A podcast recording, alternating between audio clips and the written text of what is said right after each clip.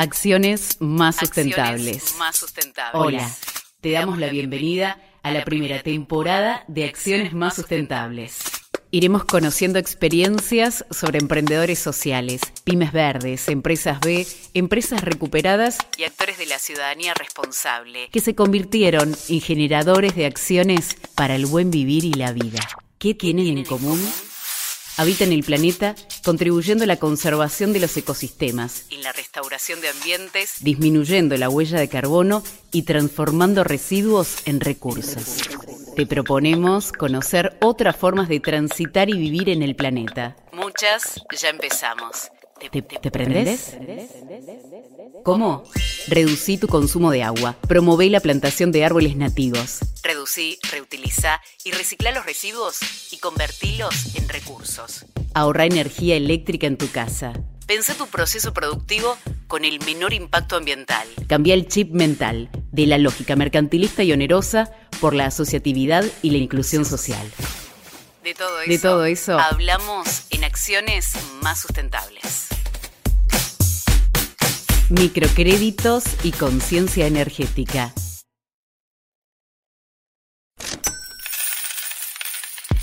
La mosca, La billulla, la tarasca, la tela, en fin, la guita. ¿es la que manda? A muchos les cambia la vida, a otros no, no les importa. ¿Y vos qué lugar le das a la plata? ¿Laburás solo por la plata? ¿Vivís por la guita o te da igual? ¿Ayer fuiste al cajero? ¿Pasaste por un pago fácil? ¿Tenés mercado pago? ¿Te suena? ¿Tenés criptomonedas? ¿Y de dónde sacás la plata? Sacás la plata. Al menos 31 millones de personas poseen una cuenta bancaria en Argentina.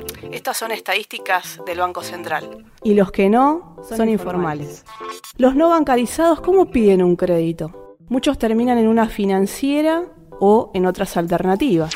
¿Escuchaste hablar de los círculos de ahorro familiar, de amigos, entre conocidos, donde juntan dinero y lo van circulando? ¿Conoces los microcréditos para emprendedores sociales? ¿Para madres solteras? ¿Para adultos mayores? ¿O para jóvenes que quieren desarrollar su propio emprendimiento? Bueno, Eso hace el Banquito de Yunus. Es una asociación civil sin fines de lucro. fundada por dos licenciadas en política social Virginia y Roque, graduados, de la Universidad Nacional de General Sarmiento. se plantearon un objetivo, transformar con pequeñas acciones la vida de las personas. Inspirados en el Banco Gramen, decidieron intervenir en el territorio para brindar capacitación y apoyos a los y las emprendedoras locales, Microemprendedores, jefas de hogar abuelas, y abuelos. los más vulnerables. Quiero que conozcas a la presidenta del Banquito de Yunus, Virginia Méndez. Ella habló conmigo sobre lo que significa la política de microcréditos. Este proyecto nace, digamos, es producto, eh, digamos, de nosotros siempre lo decimos, ¿no? En algunos espacios en los que hemos tenido la posibilidad de charlar, que no surge un poco en, en, eh, digamos, en el corazón de la universidad pública, decimos porque, digamos, eh, las personas que conformamos este espacio, esta asociación civil, somos todas personas que nos hemos formados eh, en la universidad, que, que me venimos del territorio, no es que nos quedamos solamente en la academia, sino que salimos un poco a conocer el barrio, somos nosotros diferentes eh, partidos acá del conurbano bonaerense, conocemos un poco las necesidades, las carencias que a veces están muy presentes en estos espacios, y bueno, ante, digamos, ya durante lo que fue el año 2015, en un contexto complejo a nivel nacional, nosotros tomamos la iniciativa de dar comienzo a este proyecto, que surge un poco indagando con nuestra formación, con, nuestras experiencias de vida, eh, tomamos, digamos, ahí eh, compañeros y compañeras en el espacio que, están formados dentro de lo que tiene que ver con la economía, la economía social y solidaria, y, digamos, pensamos por qué no, desde estos diferentes eh, espacios de formación, pensar un, un, proyecto que intervenga en el territorio y que permita a las familias de los sectores más vulnerables poder, digamos, encontrarse en una mejor posición, eh, no solo para enfrentar, digamos, los ingresos del hogar, sino también para poder acompañar cuestiones que tienen que ver con otros otros aspectos de la vida, ¿no? Lo que tiene que ver con la educación de los hijos, de las hijas, eh, lo que tiene que ver con el acceso a la salud, digamos, cómo interpelan, digamos, diferentes derechos, ¿no? Nosotros, bueno, este proyecto es producto un poco de ese proceso.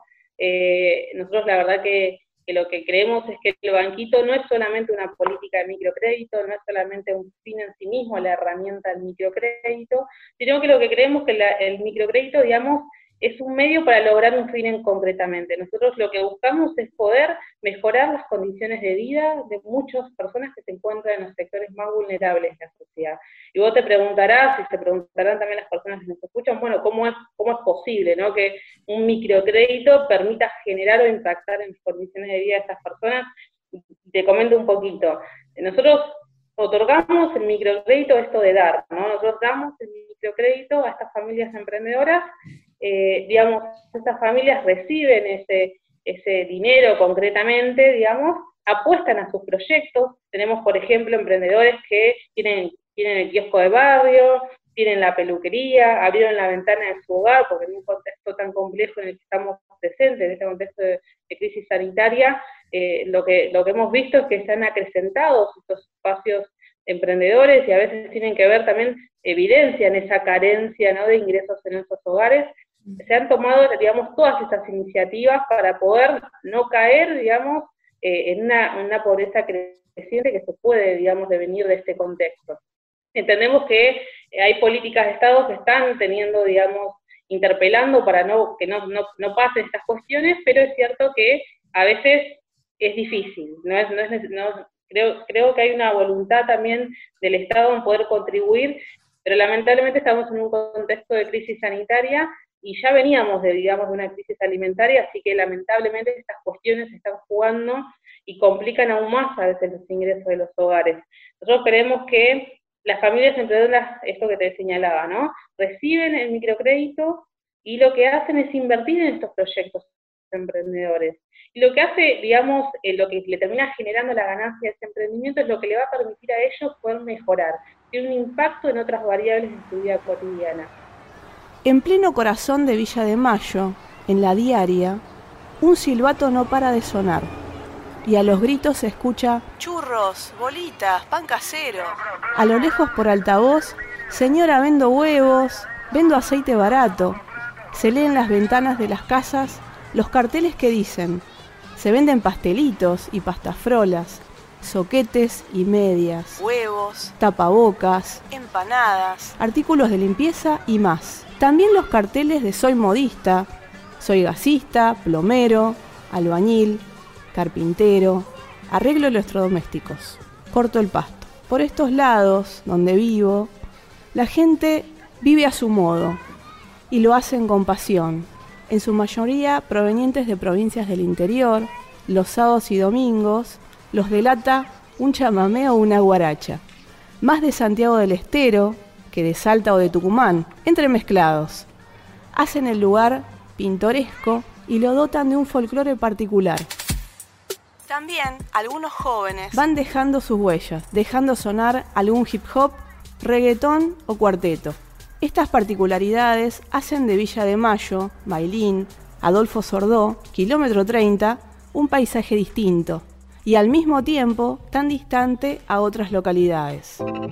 La gente vive de lo que sabe hacer, por eso para las familias y las emprendedoras y emprendedores, primordialmente mujeres solas, fue fundamental contar con la ayuda de los microcréditos. El banquito de Yunus contribuyó a mejorar la calidad de vida, a elevar el desarrollo socioeconómico, cultural e integral, como así también el derecho al trabajo y a una vida digna. En una palabra, desde el banquito se promueve el autoempleo, cambiando la vida de más de 100 emprendedoras y emprendedores. Históricamente, el esquema de microcréditos fue reconocido a nivel internacional por la experiencia llevada a cabo por el economista Muhammad Yunus en la India.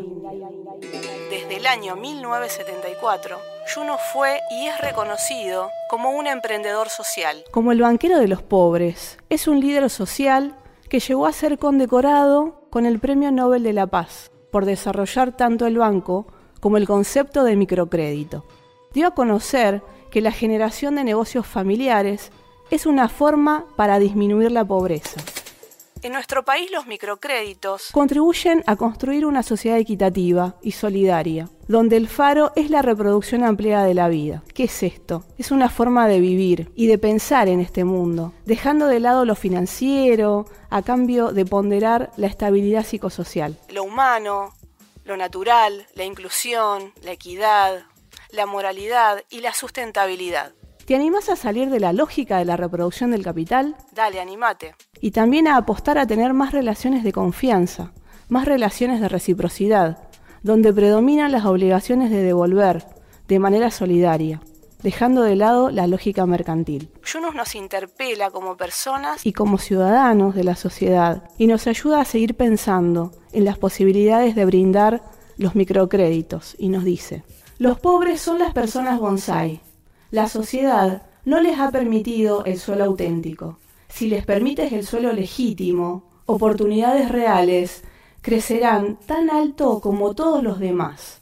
Personas bonsai, suelo auténtico, suelo legítimo, crecer alto. Estos microcréditos representan una llave para adquirir derechos y lograr la inclusión cultural y política. Todos los seres de este planeta tenemos la posibilidad de ser libres y de proyectar nuestro destino. Te la resumo. Se trata de hacer y generar acciones más sustentables, generando conciencia.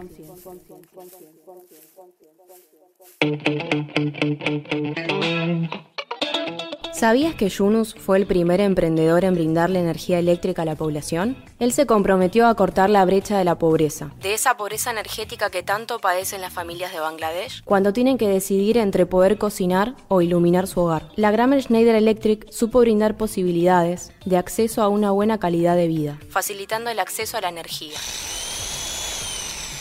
Y en Villa de Mayo también se empezó a hablar de paradigma energético de cuánto consumimos, de cómo leer la factura, de cuánto se gastó en el emprendimiento y por ahí cuánto consume la heladera. ¿Y la cortadora de fiambre? ¿Cuánto gasta la fotocopiadora del kiosco? ¿Y la batidora para las tortas? ¿O la máquina de coser? ¿Y la pochoclera? Acá le cedo el micrófono a Victoria para que se presente y nos cuente un poco más sobre los consumos eléctricos en emprendimientos. ¿De qué se tratan las mediciones eléctricas en casas emprendimientos? ¿Y qué resultados obtuvieron? Hola, mi nombre es Victoria Cuel, soy estudiante de la carrera de Ingeniería Electromecánica de la UNGS e integrante del proyecto Ecoalfabetización Digital. Para diferenciar el consumo eléctrico doméstico del comercial, hicimos mediciones eléctricas en diferentes emprendimientos. Elegimos domicilios con diferentes actividades comerciales, tales como un kiosco, una casa de fotocopias, una despensa, una pastelería y una casa de modista. Nuestro modelo base de consumo energético es una casa que realiza el consumo promedio en Argentina de 200 kWh por mes. A partir de la comparación de nuestro modelo base y las actividades comerciales mencionadas, obtuvimos los siguientes resultados. En la casa kiosco, considerando que se utiliza una ladera y un freezer, el consumo comercial representa el 15% del consumo eléctrico total de nuestro modelo base. Para la casa de fotocopias, utilizando una computadora portátil y una fotocopiadora láser, obtuvimos que el consumo de esta actividad representa un 19% sobre el consumo del hogar promedio argentino. En la despensa, que cuenta con un freezer de mayor tamaño al utilizado en el kiosco y una cortadora de fiambre, su consumo representa un 11% del consumo total del modelo base. Una pastelería que realiza tortas a pedido, que utiliza una ladera, una batidora y un mixer para la realización y el almacenamiento de las tortas, resulta en un 14% del gasto total respecto al consumo de la casa promedio. Y por último, se tomó una casa modista, en esta se consideró el uso de una máquina de coser y el de una plancha que representan un 10% del consumo sobre el modelo base. Esperamos que esta información sea de ayuda para comprender y reflexionar sobre el consumo real de tus electrodomésticos de hogar o de uso comercial. ¿Vos sabés cuánta energía eléctrica consumís en un mes? ¿Y en un año? ¿Cuántas horas mantenés las luces encendidas, el cargador del celular enchufado o cuántos lavarropas llenás en una semana? Ay, no, se cortó la luz. Justo ahora. ¿Por qué? ¿Será que solo es en mi casa o es general? Todo el barrio sin luz. ¿Qué hago? ¿Será momentáneo? ¿Estaré ahora sin luz? A mí la empresa no me avisó del corte. Ya me fijo en el celu. Ay, no, no tengo batería. ¿Y ahora dónde lo cargo? ¿Por qué no lo enchufé antes? ¿Será que ya volvió la luz? ¿Vos también te preguntás todo esto cuando se corta la luz? Entonces, ¿qué crees?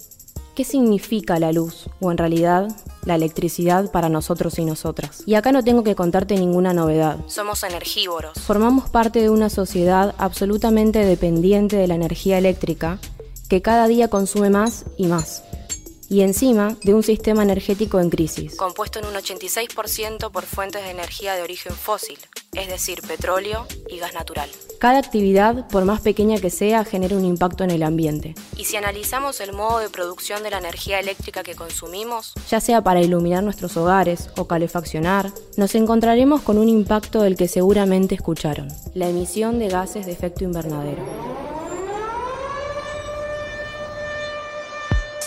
¿Pero qué son los gases de efecto invernadero? Una mezcla de gases en la atmósfera que regulan la temperatura en la Tierra, es decir, que absorben la radiación del Sol, reteniendo el calor y evitando que no nos congelemos a temperaturas bajo cero, pero que en concentraciones abundantes y como persisten en la atmósfera durante décadas o cientos de años, generan un aumento de la temperatura en la Tierra. Al elevarse la temperatura, se produce el desbalance de cientos de ciclos de la naturaleza y se generan fenómenos meteorológicos y climáticos extremos tanto en frecuencia como en intensidad. Calor, precipitaciones intensas, severidad de las sequías, pérdida de biodiversidad, derretimiento de glaciares. Y aumento del nivel del mar. Una perfecta postal de lo que vivimos y viviremos en los próximos años, de manera cada vez más intensa y que se define en dos palabras, cambio, climático. Aun cuando el panorama no resulta alentador, tenemos un gran potencial para mitigar el cambio climático, pero el momento de actuar es hoy. Y con esto no solo nos referimos al reemplazo de combustibles fósiles por energías renovables o a grandes inversiones en tecnología e innovación. Hablamos de un cambio más profundo a nivel sociocultural, un cambio en este caso en el uso de la energía y el consumo eléctrico, que puede comenzar en nuestro hogar, en tu hogar, en el emprendimiento o en la empresa. Si queremos ayudar y contribuir a nuestro planeta, debemos cambiar nuestros hábitos de consumo.